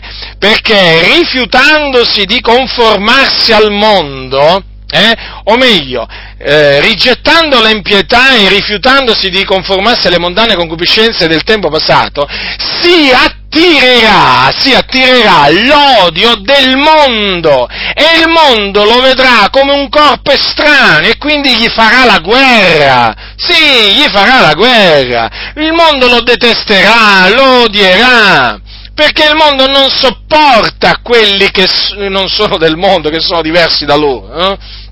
Il mondo ci odia, fratelli nel Signore, e quindi, e quindi questo odio del mondo comporta una sofferenza, un prezzo da pagare. Ecco perché le parole appunto de, di Francesco Toppi sono di una enorme gravità, ma di una enorme gravità, perché sovvertono tutto il consiglio di Dio, perché illudono le persone le persone che sentono queste parole si illudono. Vedete Gesù quanto era differente? Ma voglio dire, è evidente, Gesù era la luce. La luce del mondo. Questi qui che parlano come toppi sono tenebre, tenebre, perché non può essere altrimenti. Qualcuno, appunto chiunque va contro le parole di Gesù, non può che essere tenebre, non si può parlare in questa maniera, un vero discepolo di Cristo non può parlare in questa maniera, non può. E allora, fratelli del Signore, vi rendete conto della gravità di queste affermazioni? Cosa significa? È come dire che Gesù ha sbagliato. È come dire che Gesù si è sbagliato nel dire quelle cose, o quelle cose valevano solo per quel tempo, o che sono passate. Non possiamo accettare queste affermazioni stolte, non importa se le fa Toppio o qualsiasi altra persona, non ci interessa, ma sono affermazioni stolte che illudono chi le sente. Vedete invece la differenza? Gesù cosa ha detto? Gesù lo diceva chiaramente che c'era un prezzo da pagare eh, per seguirlo, nel seguirlo naturalmente. Avete notato? Chi non porta la sua croce non viene dietro a me, non può essere mio discepolo. Quindi vedete, ci sono delle rinunzie, infatti Gesù ha detto, ognuno di voi che non rinunzia a tutto quello che ha non può essere mio discepolo. E allora avvertiva già da prima il Signore, altro che dire non costa niente seguirmi, Gesù avrebbe potuto dirlo, no, non vi preoccupate, non vi costerà niente seguirmi, non c'è nessun prezzo da pagare. No, Gesù ha fatto chiaramente capire che c'era un prezzo da pagare e c'è, fratelli del Signore, un prezzo da pagare anche qui in Italia, in quest'anno 2012 e negli anni a venire, naturalmente. Non vi illudete, non vi illudete per il fatto che non ci sono più leggi discriminatorie nei nostri confronti, non vi illudete, perché il diavolo, il diavolo, io vi posso assicurare, è, è all'opera, è all'opera in mezzo alle chiese, forse più di quanto fosse all'opera al tempo della persecuzione fascista. Ve lo posso assicurare questo perché il diavolo è astuto, è serpente antico, e il, il, il, serpente antico sedusse Eva con la sua astuzia, e ancora oggi con la sua astuzia seduce molti, facendogli credere, ah ma i tempi sono cambiati, non ti preoccupare, oramai voglio dire, quei tempi lì in cui appunto venivate perseguitati sono finiti per sempre. E quindi fa credere che oggi non ci deve essere nessuna persecuzione, che oggi anzi la Chiesa si deve scandalizzare se viene perseguitata. Come scandalizzare? Ma la persecuzione fa parte della storia della Chiesa. Non importa la Chiesa sotto che regime vive, in che generazione vive. La Chiesa, la Chiesa appunto è la Chiesa è l'assemblea dei riscattati, ma per definizione è proprio un'assemblea di tirati fuori dal mondo per forza di cose. Se Chiesa è perseguitata, se siamo Chiesa dobbiamo essere perseguitati, se no che Chiesa siamo? E allora se non siamo perseguitati vuol dire che se siamo amati dal mondo, eh, se siamo amati dal mondo, fratelli del Signore, significa che il sale ha perso il suo sapore. Il sale ha perso il suo sapore, è diventato insipido, eccetto. Attenzione, fratelli, a non lasciarvi, a non lasciarvi ingannare, eh? a non lasciarvi ingannare da questi vani ragionamenti, perché coloro che rinunziano all'impietà, eh? coloro che appunto rinunziano alle mondane concupiscenze, vi posso assicurare che sono perseguitati oggi come erano perseguitati sotto il regime fascista. Certo, le motivazioni magari sono diverse, comprendete? Eh? Può, può cambiare qualche cosa no? nelle ragioni della persecuzione, ma vi posso assicurare che la persecuzione sussiste ancora oggi. Basta andare in una piazza, cominciare a predicare il ravvedimento dalle opere morte e la fede in Gesù Cristo come unico mezzo di salvezza eh? ed, esortare, ed esortare a fare opere degne di ravvedimento e quindi esortare i cattolici romani ad abbandonare l'idolatria, le eresie e le suppedizioni della Chiesa Cattolica Romana e poi vedrete, e poi vedrete se non sarete perseguitati come lo erano i nostri fratelli sotto il regime fascista. Poi vedrete, semplicemente per avere detto la verità, semplicemente per avere detto la verità. Cominciate a dire sul vostro posto di lavoro, eh? le cose come stanno, cominciate a riprovare la mondanità, eh, l'impietà, le mondane concupiscenze e poi vedrete se non c'è un prezzo da pagare al posto di lavoro e poi, poi me lo venite a raccontare. Quindi coloro che dicono che oggi non costa niente essere evangelici, chiaramente vogliono dire che non costa niente per quelli che sono falsi cristiani Certamente, siamo pienamente persuasi che per i falsi discepoli di Cristo, e che sono quelli che non rinunziano all'empietà, sono quelli che non rinunziano alle mondane concupiscenze, non c'è alcun prezzo da pagare, perché veramente hanno la vita facile in questo mondo di tenebre, perché sono uno con il mondo, il mondo li stima, il mondo li ama, perché? Perché non sono diversi dal mondo, vivono come il mondo, parlano come il mondo, si vestono come il mondo, ragionano come il mondo, quindi vi posso assicurare che per questi non c'è alcun prezzo da pagare, ma il prezzo da pagare invece c'è per coloro che sono veramente discepoli di Cristo Gesù.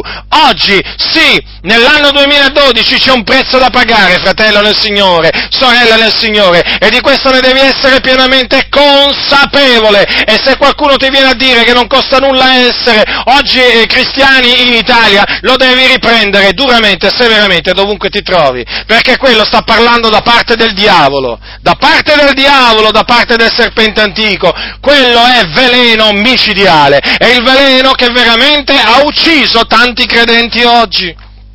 Sì, li ha uccisi perché gli ha fatto credere praticamente che loro non devono pagare assolutamente niente non devono assolutamente, cioè quei tempi di una volta se li devono proprio dimenticare, anzi ti dicono devi, dobbiamo ringraziare Dio che non c'è più la persecuzione, come non c'è più la persecuzione? Ma la persecuzione c'è, noi la sperimentiamo, ma io voglio dire, ma questi qua che cosa sono? Chi sono costoro? Da dove arrivano? Chi sono? Fratelli del Signore, mettete alla prova questa gente, metteteli alla prova! Eh? Perché ci sono falsi ministri oggi in mezzo alla Chiesa, che insegnano, che predicano un falso Vangelo, che insegnano una falsa dottrina, che hanno una falsa fede. Attenzione, fratelli del Signore, che hanno anche una falsa morale. Metteteli alla prova.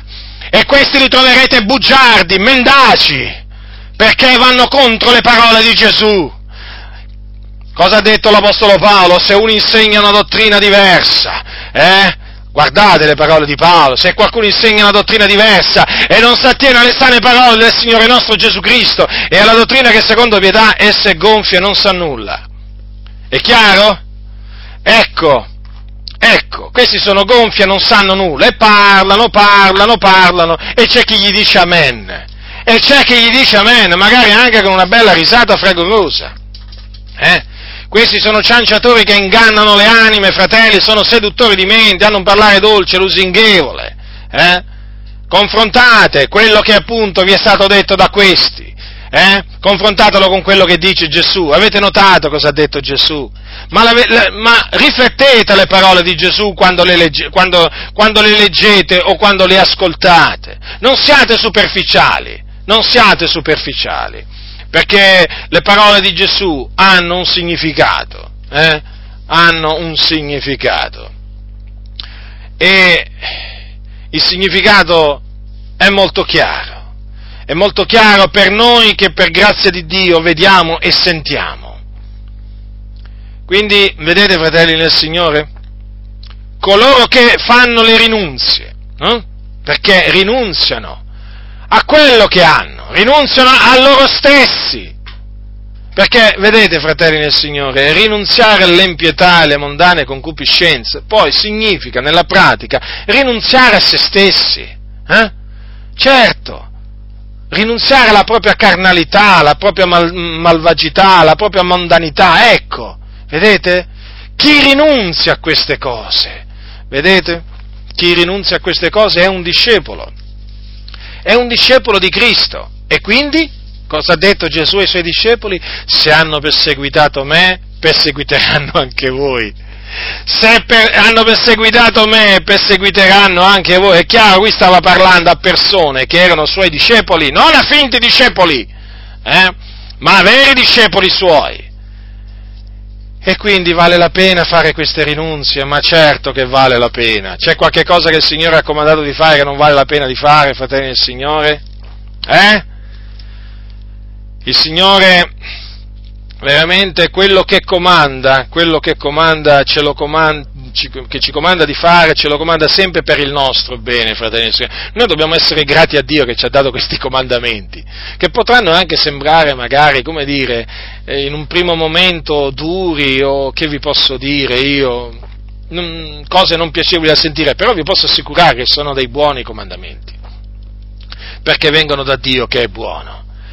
Allora, coloro che rinunziano dunque all'empietà e alle mondane concupiscenze sono coloro che danno retta all'ammaestramento che gli impartisce la grazia di Dio, eh, la grazia di Dio che è apparsa, la grazia di Dio salutare per tutti gli uomini. Questi sono discepoli di Cristo Gesù, veri discepoli di Cristo Gesù. Mostrano veramente con la loro condotta di essere venuti a Cristo, ma non solo di essere venuti a Cristo, ma anche di avere rinunziato a se stessi, perché è di fondamentale, eh, diciamo, impor- diciamo di fondamentale importanza rinunziare a se stessi per seguire Gesù. Eh sì, non si può seguire Gesù senza rinunziare a se stessi, non si può essere veri discepoli di Gesù se non si rinunzia a se stessi.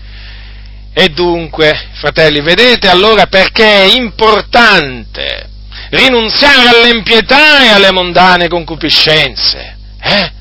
perché è in questa maniera che si vive una vita gradita a Dio, una vita degna del Vangelo di Cristo. È in questa maniera che si cammina in maniera degna di Cristo, fratelli nel Signore. Eh? È in questa maniera che si è degni di portare veramente il nome di cristiano. È in questa maniera, fratelli, è in questa maniera, non c'è un'altra maniera. Che pensate voi? Eh?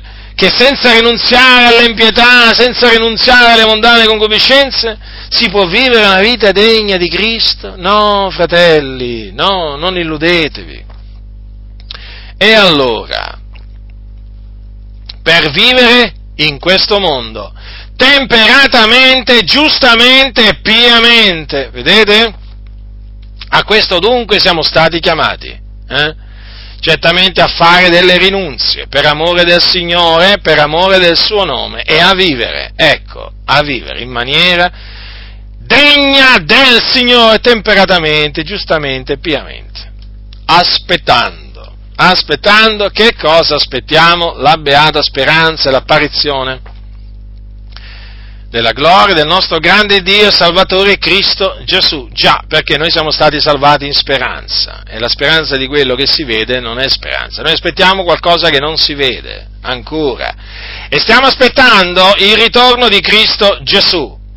E Cristo Gesù vuole trovarci eh, mentre viviamo in questo mondo temperatamente, giustamente e piamente, eh? Mm. Ricordatevelo questo, fratelli e signori. E naturalmente per fare questo tipo di vita bisogna rinunziare a se stessi. Allora quando apparirà il Signore Gesù dal cielo, allora andremo con Lui. Andremo con Lui. Ma cosa succederà a coloro che invece hanno deciso di non rinunziare a loro stessi, hm? hanno deciso di non rinunziare all'impietà, alle mondane concupiscenze, hanno deciso di non vivere una vita pia, giusta, santa in questo mondo. Che cosa avverrà a loro? Questi sono ribelli. Questi sono ribelli, questi sono coloro che non dimorano in Cristo, sono coloro appunto che sprezzano Cristo e infatti che c'è scritto? Figlioletti, dimorate in lui affinché quando egli apparirà abbiamo confidenza e alla sua venuta non abbiamo da ritirarci da lui coperti di vergogna. Avete notato dunque cosa significa questo? Che chi non dimora in Cristo, ecco la fine che farà. Quando Gesù apparirà, si ritirerà da Cristo coperto di vergogna. Ecco, quindi siamo stati avvertiti. Dimoriamo in Cristo, che significa osserviamo i suoi comandamenti. Osserviamoli, fratelli nel Signore, osserviamoli per veramente il bene dell'anima nostra, eh? perché questo vuole il Signore. Certo, se uno considera quello che dice la Bibbia? E poi lo confronta con il messaggio che oggi nelle comunità viene portato, certo veramente c'è da rabbrividire, non vi pare, fratelli del Signore, c'è da rabbrividire. Io rabbrividisco a sentire alcuni quando fanno, fanno queste affermazioni, non devi rinunciare a niente della tua vecchia vita, non costa niente oggi essere cristiani o evangelici in Italia, cioè io rabbrividisco. Io rabbrividisco perché dico, ma Signore Dio, quanto paziente sei! Quanto paziente sei veramente, qui imperversa la malvagità in mezzo alla tua Chiesa. Qui veramente oramai il male, il male viene chiamato bene, il bene viene chiamato male, ma quanto paziente sei, Signore Dio. Veramente il Signore, il Signore è paziente. Praticamente la sua pazienza sta aspettando come ai giorni di Noè, ma arriverà il giorno che la pazienza di Dio terminerà terminerà e allora coloro che hanno ubbidito all'Evangelo del Signore Gesù Cristo, eh, allora lì si contempleranno la sua gloria, ma quelli, ma quelli che lo hanno sprezzato eh, non contempleranno la sua gloria, eh, ma saranno giudicati e puniti di eterna distruzione. Quindi nessuno si illuda. Certo, il messaggio di questi pastori corrotti è un, è, un, diciamo, è un, messaggio lusinghevole, piacevole a sentire, ma vi rendete conto? Ma vi rendete conto che cosa significa sentire dire non ti preoccupare, non devi rinunciare a niente della tua vecchia vita? Eh, cioè, voglio dire, un messaggio, un messaggio così piacevole, e eh, quando mai? E quando mai, voglio dire, gli apostoli rivolgevano un messaggio del genere? Eh? Eh, gli apostoli no, ma gli apostati sì. Vedete, gli apostati sì che questo messaggio lo trasmettono, hm? certamente non gli apostoli veri, a tuttora, è chiaro. Questi non trasmetteranno mai un messaggio del genere, non ti incoraggeranno mai ad andare a divertirti, eh? non ti incoraggeranno mai a prendere la vita in maniera superficiale, ma ti veramente incoraggeranno dando, l'esempio, dando loro stessi come esempio, ti incoraggeranno veramente a vivere una vita santa, giusta e pia, a rinunziare alle impietà e alle mondane concupiscenze. E quindi, fratelli, che vi potete aspettare da chiese dove appunto dicono, dicono più o meno esplicitamente, perché poi è chiaro anche, no? Dipende anche dalla sfacciataggine del pastore, dalla faccia tosta che ha. È chiaro, eh, dipende, eh, che ti dicono appunto non devi rinunciare a niente della tua vecchia vita, che vi aspettate da, da credenti che frequentano queste chiese, cioè che ascoltano, che pendono dalle labbra di questi venditori, venditori di fumo venditori di fumo, pensate, hanno fumo da offrire e lo vendono pure e gli danno pure i soldi per questo fumo. Cioè che cosa vi aspettate, fratelli e Santità, giustizia, temperanza? Ma no, ma non se ne parla.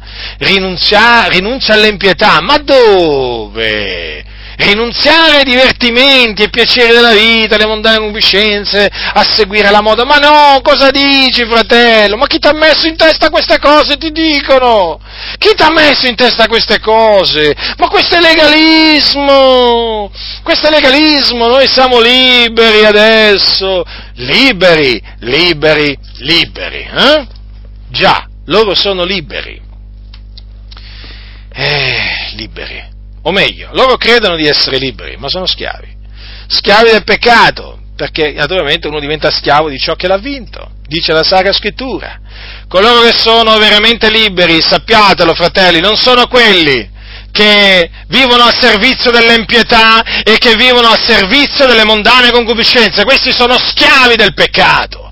Eh? Quelli che sono liberi invece sono coloro che osservano la parola di Dio, che la osservano. Perché, fratelli del Signore? Perché così è scritto, così crediamo e quindi così parliamo. Hm? Cosa ha detto Gesù? Ha detto queste parole. Lo disse queste parole a coloro che avevano creduto, a persone che avevano creduto in lui, erano dei giudei. Se perseverate nella mia parola, siete veramente i miei discepoli e conoscerete la verità e la verità vi farà liberi. E se dunque, dice come dice anche poi più avanti, se dunque il figliolo vi farà liberi, sarete veramente liberi. Quindi la verità è il figliolo di Dio. Allora, chi sono i liberi? Chi sono quelli che sono veramente liberi? Quelli che perseverano nella parola del Signore, non quelli che prendono la parola e se la gettano dietro le loro spalle, come queste moderne chiese. Questi sono schiavi, schiavi del peccato, schiavi del mondo, delle sue concupiscenze carnali e mondane. I veri liberi invece, quelli veramente affrancati, veramente affrancati, sono quelli che camminano in santità, in giustizia. Ah, questi sì che camminano nella libertà questi sì, che camminano nella libertà. Questi invece, voi lo vedete, che sono schiavi, schiavi di tanti vizi, di tante passioni carnali. Tanto che uno dice, ma questi qua, ma quale chiesa frequentano? Ma di quale chiesa, di quale chiesa fanno parte questi qua? Questi qua sembrano persone del mondo, eh? Sembrano persone del mondo, veramente. Praticamente vivono una vita come quelli del mondo, non c'è alcuna differenza non c'è nessuna differenza, fratelli nel Signore, sono schiavi, hanno bisogno di essere liberati.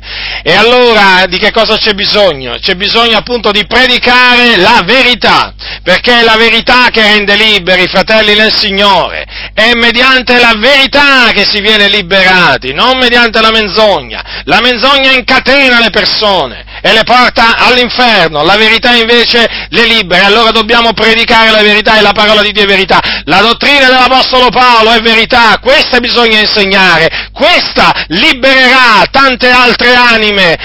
Da questi uccellatori, da questi impostori, da questi seduttori, li libererà dalle passioni carnali, dalle mondane concupiscenze, dall'empietà a cui si sono abbandonati, seguendo appunto le ciance di questi pastori peccatori. Ecco perché questa è la parola che va predicata, insegna queste cose. E Paolo diceva a Timoteo, predica la parola, insisti a tempo e fuori di tempo, perché la parola è verità e la verità rende liberi. Sapete da che cosa sono stato reso libero io? Dalla parola di Dio. È la parola che mi ha reso libero. Io, fratelli del Signore, ve lo dico per esperienza, dal momento in cui ho cominciato veramente a dimorare in Cristo, osservare i suoi comandamenti, lo ricordo ancora questo. Certo è stato un progresso, eh? però c'è stato, ringrazio veramente il Signore, dal momento che ho cominciato a perseverare nella sua parola, ho visto veramente che ho conosciuto la verità e la verità mi ha reso libero, veramente mi ha liberato da tante mondane concupiscenze, da veramente da vizi, mi ha liberato. Ecco, io lo, lo, dico anche per esperienza personale questo e sono sicuro che tutti coloro che hanno sperimentato questo lo possono gridare da sopra i tetti. E quindi, ecco perché ho compreso l'importanza che ha la parola, la parola. E allora perché che Paolo diceva predica la parola, insiste a tempo e fuori di tempo, riprendi, sgrida, esorta con grande pazienza, sempre istruendo, perché questa è la parola che rende liberi i fratelli, e veramente qui ci sono chiese che hanno bisogno di essere liberate, perché sono cadute sotto il gioco del peccato, per colpa di mercenari, di mercanti del Tempio, che pensano ai soldi, eh, a soddisfare veramente quella fame e sete di denaro che hanno. Per colpa di questi uomini corrotti, riprovati quanto alla fede, intere chiese sono ricadute sotto il peccato, sotto il peccato, fratelli del Signore. E allora c'è bisogno veramente di portare liberazione. E come la portiamo la liberazione se non predicando la parola, insistendo a tempo e fuori di tempo. Alcuni dicono ma tu insisti, eh sì insisto, e insisterò, e insisterò. Riprendo e continuerò a riprendere, a sgridare, a esortare con grande pazienza, fino a, sempre istruendo fino a che il Signore mi darà veramente di vivere su questa terra, perché so che è la parola che rende liberi i fratelli nel Signore, se perseverate nella mia parola. Eh? Che dice Gesù? Se perseverate nella mia parola, ah che belle parole queste, veramente sono un balsamo, sono un balsamo, sono un balsamo. Allora Gesù ha detto, se perseverate nella mia parola, siete veramente miei discepoli, conoscerete la verità e la verità vi farà liberi. Quindi, fratelli del Signore, dobbiamo, dobbiamo veramente diffondere la parola, la parola. E insistere, eh? Perché c'è scritto pure di insistere non è che la parola si predica una volta, una volta all'anno, eh? No, bisogna insistere a tempo e fuori di tempo. Poi in questo periodo che non sopportano la sana dottrina. Perché la parola è la sana dottrina, eh? infatti poco dopo Paolo dice verrà il tempo che non sopporteranno la sana dottrina, quindi la parola equivale alla sana dottrina. Eh?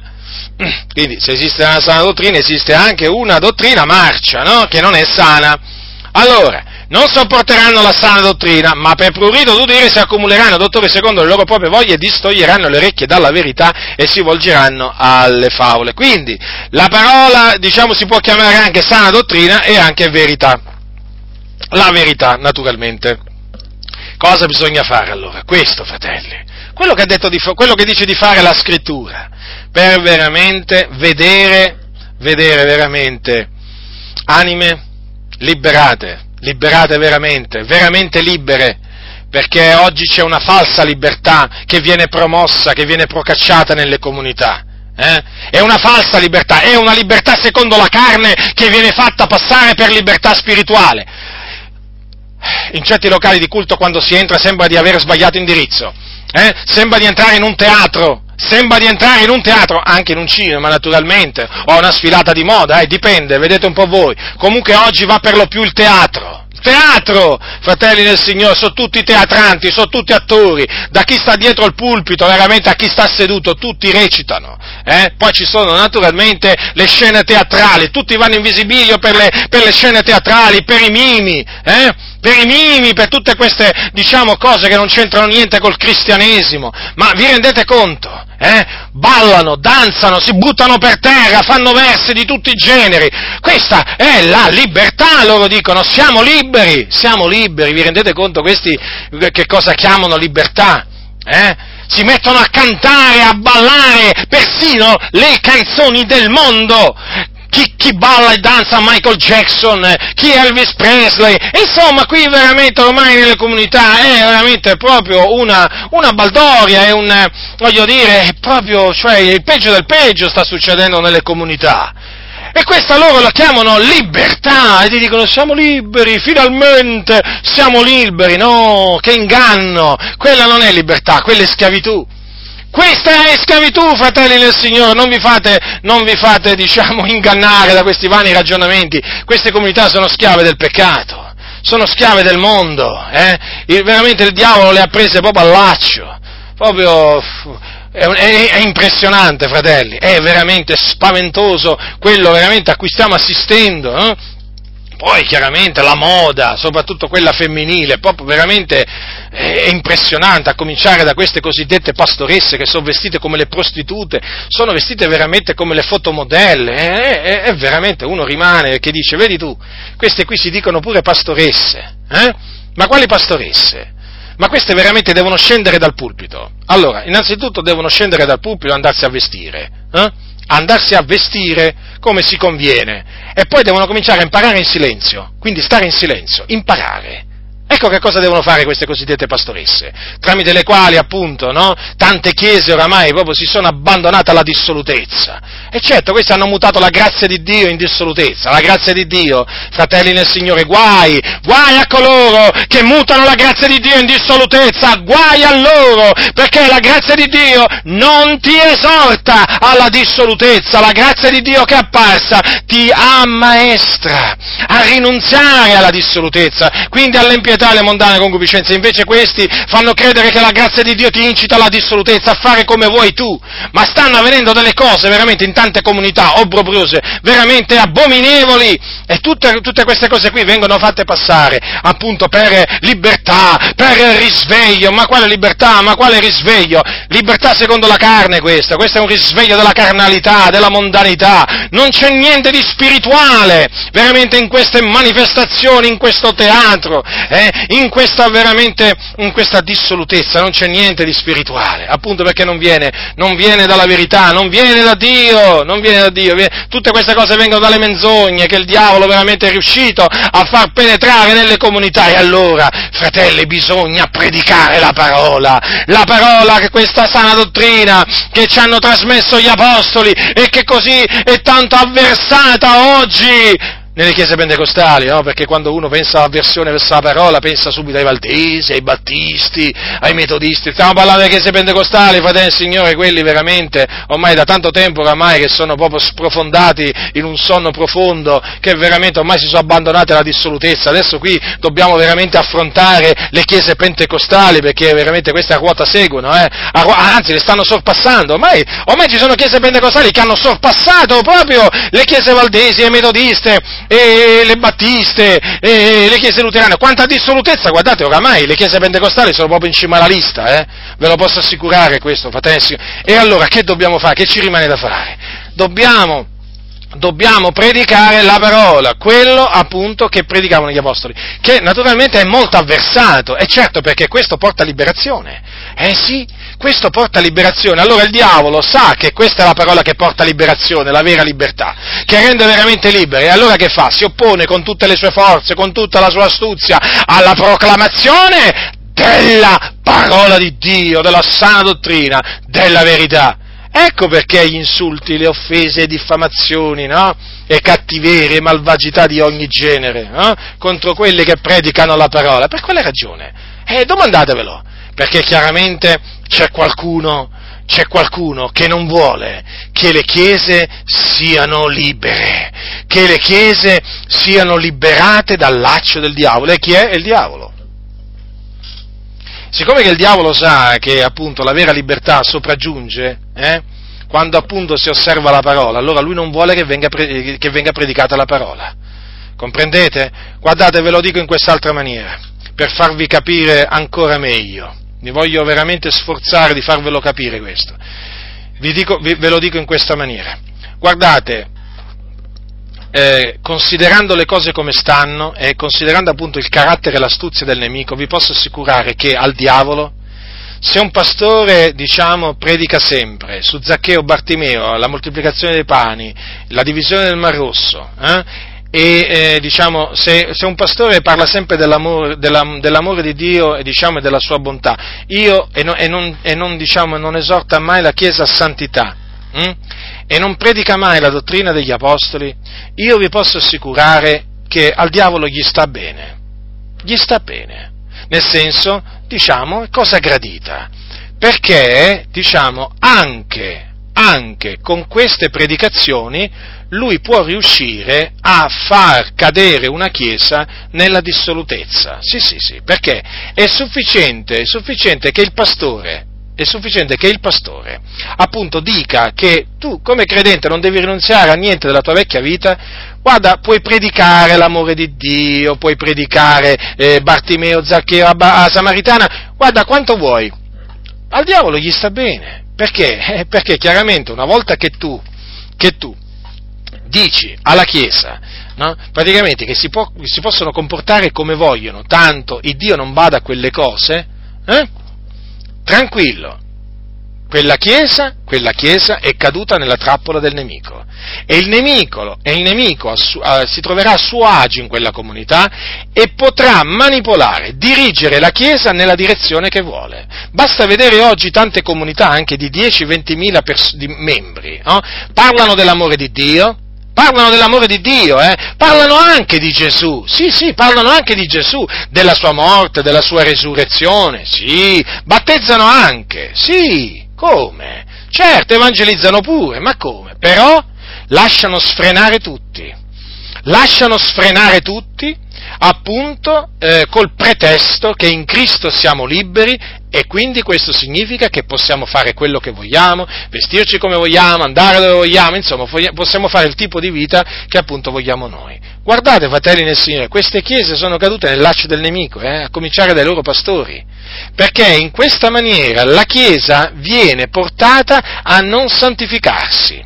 Guarda, è proprio una cosa proprio certa questo, non viene portata alla santificazione, e viene portata alla morte spirituale, perché la Bibbia dice se vivete secondo la carne voi morrete. Il diavolo sa questo e quindi chiaramente se non riesce a non fa, se, se, allora, se il nemico non riesce a farti predicare, eh, diciamo a, eh, se non riesce a farti omettere per esempio eh, una parte no, della parola di Dio, lui chiaramente cercherà di farti omettere un'altra parte della parola di Dio. E certo, quella praticamente, quella praticamente che porta la Chiesa alla dissolutezza, a corrompersi a mutare la grazia di Dio in dissolutezza. Gli basta questo, fratelli, gli basta questo, ve lo posso assicurare. Poi fuori dal locale di culto ci può essere scritto qualsiasi cosa. In quel locale possono essere cantati i canti che volete, eh? possono, possono parlare del Signore quanto vogliono. Basta che il diavolo, però, riesce a far credere che tu sei libero di abbandonarti eh, all'empietà e alle mondane concupiscenze. E te lo fanno capire questi, perché praticamente ti dicono che nessuno deve giudicare e quindi se non devi giudicare ognuno è libero di fare quello che vuole, nessuno deve dire niente. Eh? Guardate, vi posso assicurare che il diavolo, diciamo, eh, riesce a raggiungere il suo obiettivo. Ecco perché, se avete notato bene, eh, ave- e credo che lo abbiate notato bene, ci sono delle parti della scrittura che molti pastori detestano, avversano e di fatti non ne parlano mai. Perché questo? Perché questo? Perché questa fa parte della strategia del diavolo. Appunto, fare omettere quelle parti eh, fondamentali per, appunto, eh, diciamo, il credente una volta che è convertito. Certo, e di fatti poi si vedono i risultati. Vedete oggi? Lo vedete oggi che cosa sta succedendo? Che i cristiani che si vogliono attenere a tutto il consiglio di Dio, quindi a tutta la dottrina degli apostoli, vengono scherniti, vengono beffati, vengono insultati, vengono ammoniti, sì, da questi pastori, sì.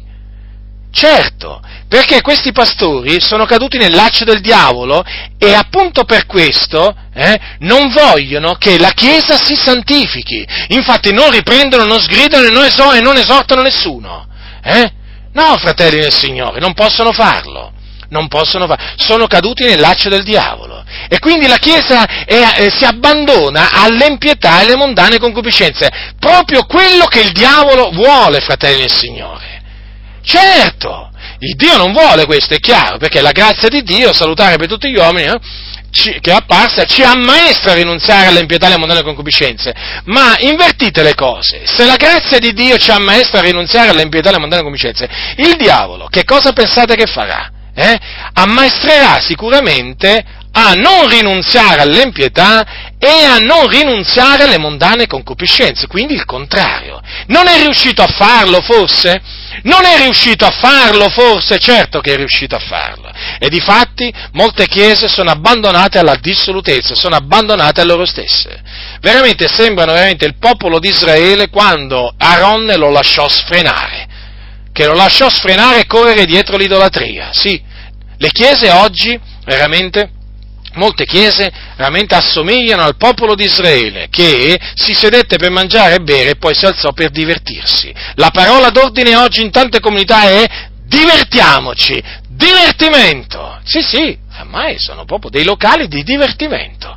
Quello proprio che voleva il diavolo e ci è riuscito. Ma quanto a noi, fratelli nel Signore, vogliamo appunto attenerci, attenerci a quello che la grazia di Dio ci dice di fare, che ve lo ripeto, eh, e, co- e così concludo, è questo, la grazia di Dio salutare per tutti gli uomini è apparsa e ci ammaestra a rinunziare all'empietà e alle mondane concupiscenze per vivere in questo mondo temperatamente, giustamente e pienamente aspettando la beata speranza e l'apparizione della gloria del nostro grande Dio e Salvatore Cristo Gesù, il quale ha dato se stesso per noi affin di riscattarci da ogni iniquità e di purificarsi un popolo suo proprio zelante nelle opere buone. Quindi noi, popolo di Dio, ci dobbiamo contraddistinguere in questo mondo, appunto, perché?